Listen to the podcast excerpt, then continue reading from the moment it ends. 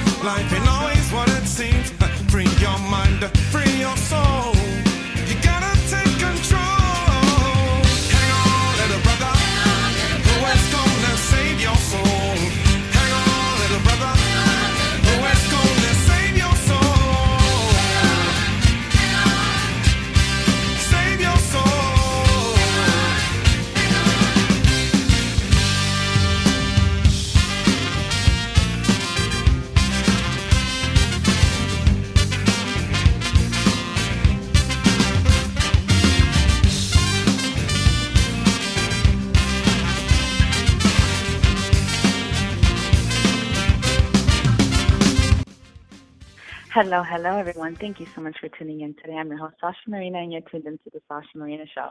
So today's segment is Entertainment Life, and our guest is Michael Grimm. You know, at first when I received the email to interview him, I was like, you know what, that name is just, it's so unique, and I feel like I know it from somewhere. And then, you know, I started reading through the bio, and it kind of just hit me. I'm like, well, then that guy from America's Got Talent. And, you know, it kind of sucks for me to remember him from that way, even though he's a wonderful musician. And as you know, the more that I read about him, there's a reason why he is a champion of that. But he looks like, you know, he seems like a wonderful person. And I really want everyone else to kind of get to know him as well. And not just as that guy from America's Got Talent, but as Michael Grimm, the star, the country music star, the musician that has had an interest for music since the age of 5. I want to read to you guys a little snippet from his bio, okay? So it goes, with his soulful voice and earthy southern manner, Michael Grimm charmed millions of viewers as a contestant on season 5 of NBC's popular America's Got Talent. Parlaying his substantial singer-songwriter appeal into a first-place finish, Michael took home the grand prize, which, if you guys are not familiar, it was a $1 million prize, and headlined the first-ever national America's Got Talent tour. Following that, he toured with the legendary Stevie Nicks and Hart, playing to arenas of 20,000 people. Now, how fabulous is that? So he's more than that, just that guy from America's Got Talent. You know, it's Michael Grimm, and I'm glad that he continues to charm us with his music. Hi, Michael. How are you? Did I talk too much before I spoke to you? No, I like that. I was getting into that. Wonderful. So, Michael, I like to talk to people mostly about how kind of the journey that got you to where you are now. I mean, you've gone through so much. When did that first spark of interest in music start? You know, in your heart, and why? I just remember at a young age just being around my grandmother and she playing piano in church, and that's what struck my interest in music. And she would sing some old Baptist Southern Baptist hymns, and my sister and I would sing next to her in church. She would pull us up, and we'd do little Baptist hymns like Jesus Loves Me, you know, and How Great Thou Art, you know, all those songs, and it just amazed me that how my grandmother played the piano, and she didn't know. She was never taught how to read or any music at all. She just did it by ear, and the way her mother taught her how to play. But her mother didn't know notes or anything either. So, and that inspired me. You know, definitely. And isn't that brilliant? The fact that you You don't even have to know how to learn music. It kind of, I feel like those things kind of just come in your blood, you know what I mean? Because if you sit me by a piano, I definitely don't know how to read music, but I still won't know how to play the piano either. So, well, I'm with you there. I still struggle with the piano. Yeah, so I feel like things like that, talent like that, is definitely in the blood. I mean, it could be taught, but it's also within you. You know, at the age of 13, you were discovered by an Ann McNair, a singer with both with gospel. Is the gospel, was that something that you liked in the beginning of your music career? Well, definitely, yeah, absolutely. Some great songs in the gospel field. And working with Ann McNair, you know, I come from South Mississippi, and that's right mm-hmm. there in the Bible Belt, you know. So a lot of people, you know, down there would be more than likely a religious, you know, person and just good people all in all down there. But Ann McNair was a gospel writer, or is a gospel writer, and she just found me. Believe it or not, playing in a little bar room when I was 12 years old, being chaperoned by one of my elders in the family, and she taught me how to write my first song. Taught me how to write music, though there's no technique to it. She showed me how to really express myself emotionally through writing and music. Wow. So it really seems like, I mean, that part of your culture kind of really set the base to the beginning of your career. Obviously, you're absolutely. Also, you know, and I'm sure that it still continues to inspire you in your music today. Yes, absolutely. And I, reading more about you, at the age of 21, you took a performing gig in Vegas. How did that transition from, you know, Southern boy, gospel singing, all the way to Sin City, you know what I mean, West Coast, different vibe all over, you know. Did that make you grow as a person? Did you find a little hardship in that? Did it make you grow as a musician? How was that transition for you? Well, you know, I mean, down in Mississippi, I felt like I felt out of place, you know, and musically, you know, and just not a lot going on down there in the music world. I mean, you could find great music, don't get me wrong, in Mississippi, but the music industry is not down there. And I tried my hand in Nashville. I had a label deal there for a short time with an album I released in a Christian country music genre, and it was the name of the album was Take It to the Maker, and I did a song that was a single called John Wayne and Jesus that was written by Terry Bell and Nick Granada, two great Nashville songwriters, and the song went over so well it won me an award, and I had the honor of playing the Ryman Auditorium. That was a big moment for me when I was between 17 and 18 years old. But after that album, I wound up back in Mississippi, and a friend of mine, said, "Look, there's a show coming to town called Legends in Concert. It's out of Las Vegas. It's going to be in Biloxi, Mississippi, at the Imperial Palace. You should stretch out and just get away from everything in your world and just play guitar and learn some technique and learn how to be a part of a show like that. It'll be good for you," he said. So I went ahead and did it, got in the show, and I played guitar for Legends in Concert in Biloxi for about a year and a half. And then the show picked up and headed back to Vegas. And I got to know everybody 6 nights a week there, excuse me, and so I picked up with the circus and headed out to Las Vegas, and I knew a few people now, and they were convincing me. They said, "Look, come on out and just try it, and if you don't like it, you know, come back. You can do what you want right here." So I took off. I remember it was New Year's New Year's Day of 2001, and I don't know. I within that year, I started working in Vegas, and it gave me the opportunity to hone in on what I do a lot better. You know, it gave me more work, and I was making decent living just playing music, doing my own thing out here in Vegas. So to me, there was no looking back. It was the only city that I had been to that I was able to make money like this in.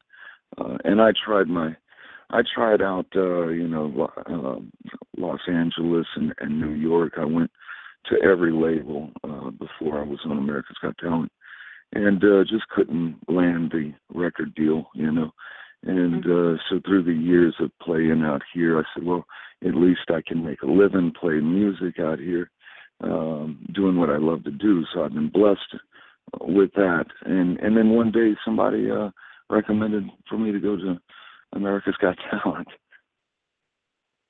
Well, don't you appreciate that? Absolutely. And I never thought about doing anything like that. Well, I did, but I didn't think about actually doing it because the shows that were around were mostly American Idol, and there was a new show at the time, X Factor, that was going to be coming out, and a few others, and America's Got Talent. I just thought America's Got Talent was a better pick if I were to try out for a show than any of the other ones. For one, I am not what they would consider an American Idol, Yeah. So America's Got Talent. I understand where you're coming from. You know what I mean? Yeah. It has to be a specific thing, for that. And, so I went and tried out for the America's Got Talent, and I didn't get it, and I thought, well, that's okay. I'll try it out and just go back and play music out here. Actually, I went and played with Bill Medley after I tried out for America's Got Talent, and they didn't call me back. Bill Medley from the Righteous Brothers asked me to come out and play guitar with him on the road. And while I was playing with him that year, it was the following season of America's Got Talent. They called me up, and I was in Florida playing a show with Bill. And I said, Bill, America's Got Talent called. They want me in Hollywood tomorrow, And he goes, "Well, go, kid. What are you waiting for?" And that was the first episode that I was on. Well, isn't that a transition? But overall, you really saw the opportunity. That being actually. Recognized for your work and earning a pretty decent living like you mentioned at that time. During that time of in Vegas and meeting all the the bands and musicians that you met, I'm sure along the way, and that you continue to meet, how did that started expanding your genre and your music? Because like we mentioned, your base was mostly gospel, living in the South. That's what you're used to hearing, used to playing. When you started playing with all these different kind of musicians, all these different genres, how did your interest in other music start to pick up? Well, I grew up in South Mississippi, like I say, even though the music industry is not down there. I come from a wide variety of different genres of music, of Southern music, and so I always had those different flavors, from the New Orleans funk right there next to me, to the Memphis soul, I call it Mississippi River music, the gospel that I was raised up on, and country music, and the blues, of course, and I didn't realize how much that was a part of me until I moved to Las Vegas, till I got out of the South. I'm sure. And, and when I got out here, I started playing that music, a lot of the soul stuff that I grew up listening to, and New Orleans funk, and nobody was really doing it out here in Vegas, and those who had tried to do it weren't successful at it, I would say, because they just wouldn't get work. A lot of places out here in Vegas would rather have popular music, not something, played some older traditional types of cultural music from where I'm from. But it worked for me, and I think it worked for me, because I told the entertainment directors and agents that hired me that I would play the popular music, but I didn't. When I played the gig, I did my own stuff, and they realized it works. It never hurt me. Guess I'm a little bit of a rebel in that sense.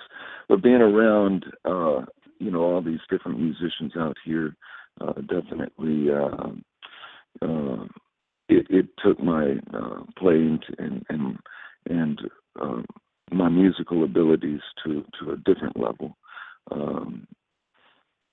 Such talented people out here, and I've been blessed to work with some of the best musicians in the business. Most definitely. During this time too, we're going to kind of transition to a little more personal. I'd say, your family also kind of suffered the destruction of the Hurricane Katrina, which I'm sure affected you very much, especially you being all the way in the West Coast at the time. What did you have to do for your family at that point, I don't know how much you had to help, but how does that kind of affect you? And I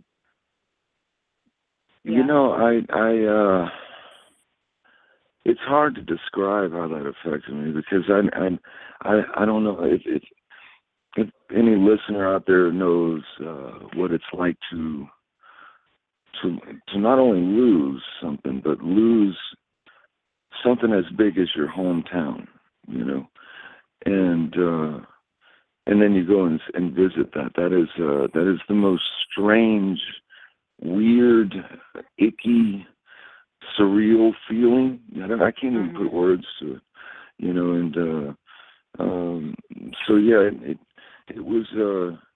It was a bit traumatic, but my family came out unscathed. And friends. There were a couple people that acquaintances that I did know that did lose their lives in the storm, but luckily most people fared out well, considering the power of that storm.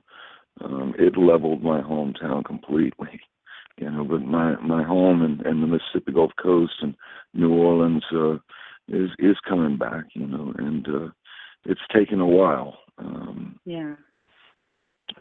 My grandmother was one that lost her house in the storm, the one that I was raised in, because she raised me and my sister, and her and my grandfather, that is.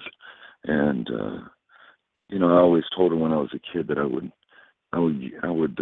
when I grow up, I'd get rich and famous and buy her a mansion with a limousine and all this stuff, and you tell her as a kid, and I was glad that if, I won the money that I could do that, for her.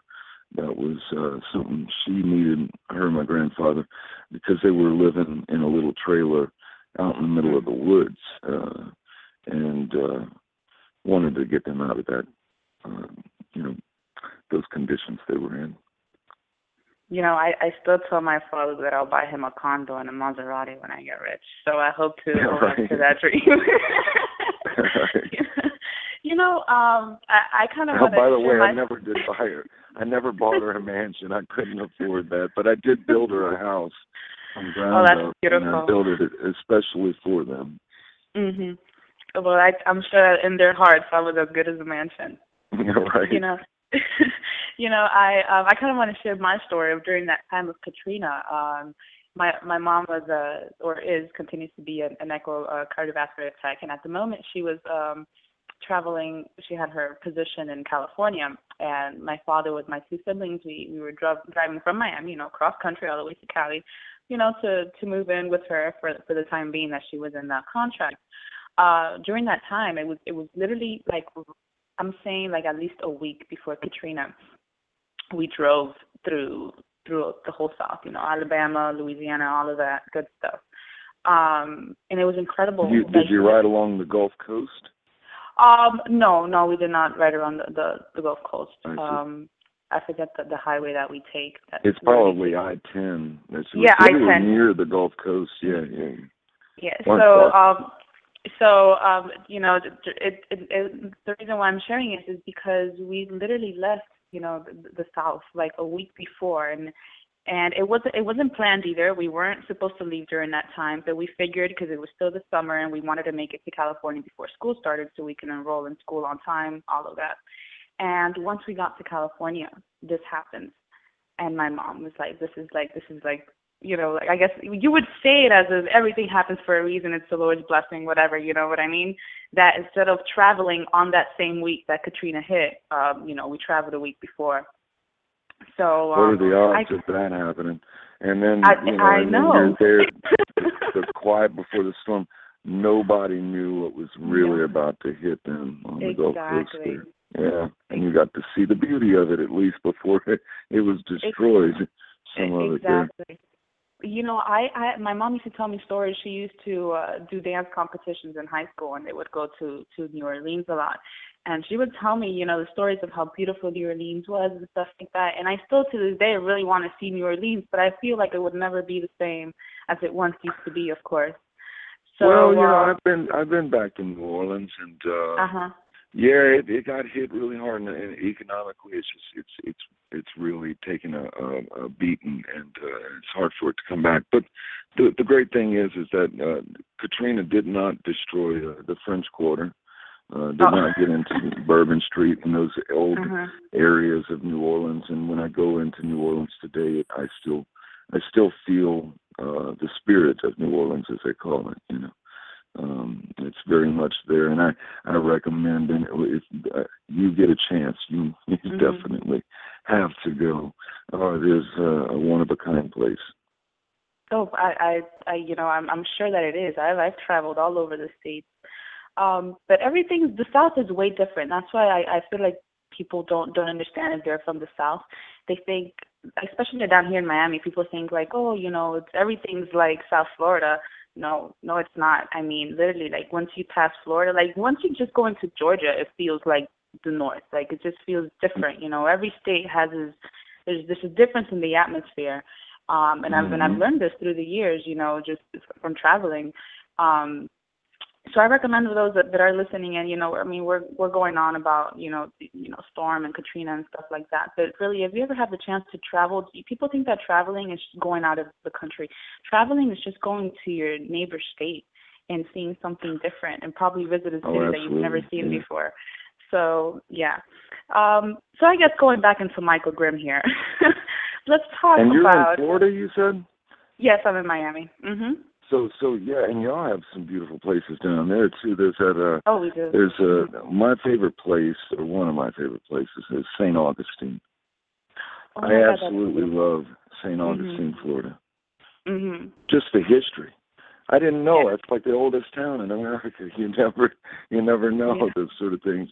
So you're right. Yeah. Well, yeah, exactly. That you say mentioned St. Augustine. We lived in Florida many years before we even thought of visiting St. Augustine. And one winter we took a family road trip all the way from Miami to Virginia. We wanted to go to the Busch Gardens in Virginia. I forget the city. Yes, I've been there, Yeah, Williamsburg, Virginia. So through that trip, we actually did a little 2-day stop in St. Augustine, and it was the winter. And this is what I'm saying about just going a couple miles up, and it's so different. That just that winter, it was so cold. We had just left, like, of how hot Miami was, and we just go a couple hundred miles up to St. Augustine, and it was freezing. There was literally icicles hanging outside of our hotel, and it was just beautiful to see such history in a different city, and at the same time see it in the winter, which I'm sure would be totally different seeing it now in the summer. So, we have such a big country with all kinds of stuff in it, that's for certain. Yes, most definitely. So, kind of going back to you, Michael, and, you know, you mentioned earlier before we got onto this, America's Got Talent. Your first audition, they did not call you back. And when they called you the following year, you decided to say yes to it. What was it about that, you know, about that call? Because usually sometimes when people feel that they were denied the first time, they'll be like, oh, well, you know what, they missed out on me. I'm not going to go ahead and take that opportunity. Did you feel that you were just playing it smart? Or did you just say, what the hell, you know, I mean, let's give it a try? That's it exactly. I'm okay. You know, not one to turn down opportunities, exactly. Especially in this business. I always thought I'd be on the radio or have a label deal years ago, but that has not happened. And, you know, I just took that opportunity that came with America's Got Talent. And I didn't think I would really get on there. I thought if I did get on there for one episode, that would be great, because then I can sell maybe a few albums of mine on the internet and get by a little more with a bigger fan base, maybe. No, I did not plan to even get on the show. I just went and tried out. Got turned down. They called me up the next year, and I went and did that episode everyone saw me on. And from there, it just kept going and going and going. And I was you know, each time I won. I got to the next round. I was. It felt like I was in a movie or living some sort of story that was not real. That was playing out. It was a very strange moment, because I'm standing in front of people. I feel like I'm watching myself from a distance. It's like an out of body experience. You know, I could never imagine how that feels like. I'm sure that, it, like you said, it must feel very weird at some point. But as long as it makes you happy, and I'm sure that it makes you happy, because if not, you wouldn't be, you know, struggling from the beginning and things like that. How does your family feel about this? We haven't really mentioned, you know, like you. Well, I didn't your even sister. Tell them. Yeah. No, I didn't even. I wasn't allowed to tell them. You know, I signed a confidentiality agreement, and but I did tell them. I said, "Look, turn it on. America's Got Talent tonight." You know, I told them on that day, and then she and the rest of my family saw it, and you know, it was an experience that I wanted to definitely. Not have by myself, but rather share it with my friends and family. Of course, that made it more worth it for me to be doing it and bring them along with me.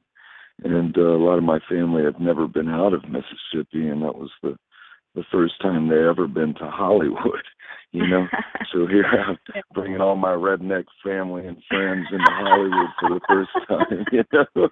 Oh, it was like I heard the Beverly Hillbillies song going off when they were coming out, but they had a great time. We all had a great time with it, and I couldn't have done it without them. That's beautiful. So, Michael, I've had a blast speaking to you for this afternoon. You know, we got so carried away talking about, you know, your beginnings and, you know, in your journey through the career that we forgot to mention, your latest album. So if you can go ahead and mention that real quick, and where can people go and listen to it and download your music? Well, we worked very hard on this album. This was a huge collaboration with from great songwriter Kevin Hunter, who wrote most of this album with me, to collaborating with great musicians in the studio to get this thing produced, from Drew Masterpol producing it, playing drums on it, Carlos Guerrero on guitar, Colin Hotchkiss on bass guitar. We have Jamie Borden, who is playing drums also on the album and helped produce the album, and really was behind the whole project and the Kickstarter program, getting that started, which was amazing to me. All the fans that really did help out financially on this. I'm always amazed and very grateful and blessed. We spent 8 months trying to get this album in the state that it's in. And though it's not what people are used to hearing from me, it is me. It is You know, all these songs are songs I wrote through the past 10 years or more, and they needed to be recorded, and I couldn't have recorded this album with any more talented musicians than the ones that were on there. I was very blessed to be with them on this album, and we decided to call the album Grimm 824. It's 824 is named after the studio that we recorded it in, called Studio 824, and yeah, that's it. And there's the album. That's quite beautiful. And where can people go and listen and download your music? You can go on my website, first off, michaelgrimmmusic.com, or you can just find me on Facebook or or let me see, iTunes. You can get the songs from there. I think you can get it from CD Baby and all of their distributors. Okay. Yeah, just visit michaelgrimmmusic.com and it'll direct you. Okay, perfect. And also direction. One last question. I guess you've had a request for a Christmas or a gospel album. Is that something that you released already, or that you're looking into releasing for this? No, it's something that I will be coming out with. Been working on it, and it is a work in progress. Doing a country album and traditional country, and a gospel album of traditional gospel songs. And a Christmas EP. Now, hopefully I can have at least the EP done by Christmas, but if it's not, there will be a Christmas album by next Christmas. And I keep saying that, but I keep working. You know, it's these albums that, they take so much time to get done and just recording songs. So, but I promise you it is getting there, and it will be there. If not this Christmas, by next Christmas at the latest. Beautiful. So I look forward to listening to that and possibly having you on the show again, speaking about that album too. Michael, it's been a pleasure. I totally appreciate your time. Thank you. Okay.